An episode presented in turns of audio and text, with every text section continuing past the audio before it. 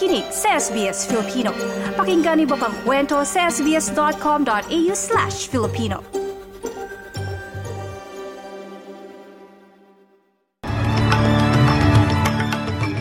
Sa ulo ng mga balita, sa Pilipinas, ilang bahagi ng Mindanao muling niyanig ng malakas na lindol ngayong umaga.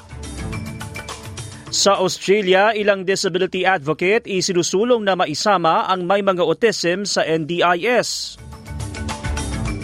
At mga dating immigration detainees na papakawalan, itatrato umanong parang terorista ng gobyerno.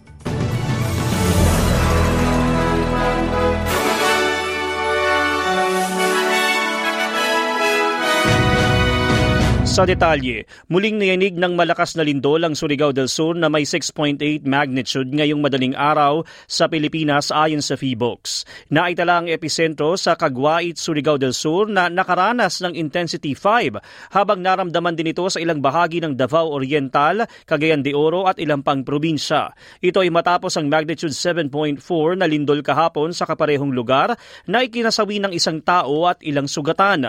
Wala namang itinaas na banta ng tsunami tsunami sa kasalukuyan. Samantala, aabot na sa 135 Chinese vessels na pumapaligid sa Whitsun Reef. Ito ang sinabi ng Philippine Coast Guard kung saan patuloy na tumataas ang bilang nito simula Nobyembre.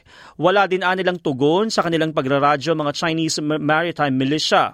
Ang Whitsun Reef ay mahigit isang libong kilometro ang layo sa lupa ng China. Matagal nang may claim ang China sa mayorya ng karagatan ng South China Sea at karaniwang binabaliwala ang international law.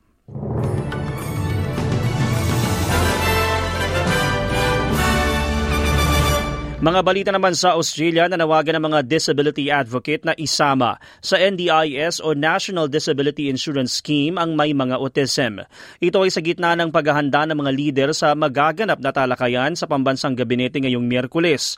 Naharap sa paglobo ng budget ang NDIS dahil na din sa hindi inaasahang malaking bilang ng mga may autism at development delay na isasali sa nasabing scheme. Sa pahayag sa SBS, sinabi ni Peter Marshall na chairman ng Equal Access Services for Autism na nais niyang makipagtulungan sa federal na gobyerno para masolusyonan ang issue. Without preempting the discussions, we say there should be automatic inclusion. I mean, NDIS is there to support families uh, with disabilities, and indeed, there's so many families that are affected with children on the spectrum. We'd love to have that discussion about what can be achieved. Um, we'd love to be able to translate that into uh, seeing how we can match our aspirations with that of the NDIS. Lumalakas ang panawagan na aksyonan ng isyu ng domestic violence sa kabuuan ng Australia matapos na apat na kababaihan ang nasawi sa umano ng karahasan sa tahanan sa nakalipas na isang linggo sa South Australia.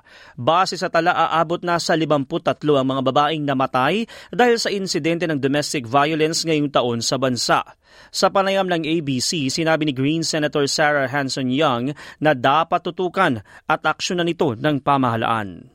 There's been an outpouring of um, concern and anger, and people are looking around going, We talk about this issue, but what's really changing? That we are in the midst of a uh, domestic violence epidemic. And we, in, in, any other epidemic, you'd put all of the forces, uh, you know, in the bucket, you, the shoulder to the wheel, and you'd get, you'd do something. Sa ibang balita, itatratong parang terorista mga dating immigration detainees na papakawalan matapos ang desisyon ng High Court na illegal ang indefinite detention sa kanila. Naghihintay na ng deportation na pagpapatalsik ang aabot sa isandaan at apat na, put, na, at, apat na pong dating immigration detainees na nasintensyahan bilang sex offender, nakapatay ng tao at may ilan ding maliliit na krimen. Pinaplanong palawigin ng Home Affairs ang preventative detention kung saan tututukan ng mga ito at muling ikukulong sakaling sakaling makita ng korte na may kapasidad itong gumawa muli ng krimen.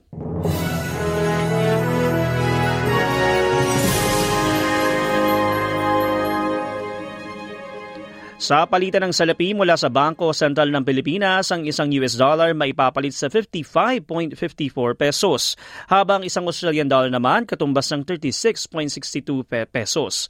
Ayon naman sa Reserve Bank of Australia, ang isang Australian dollar katumbas ng 66 US cents. Samantala sa lagi ng panahon, bahagyang maulap sa Perth na may temperaturang 27 degrees.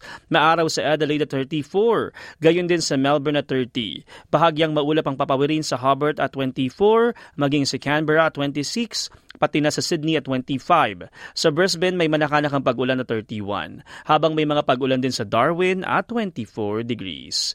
At yan ang mga balita sa oras na ito. Ako ang inyong lingkod, DJ Korea. Para sa SBS Filipino. Nice yung bang makinig na iba pang kwento na tulad ito?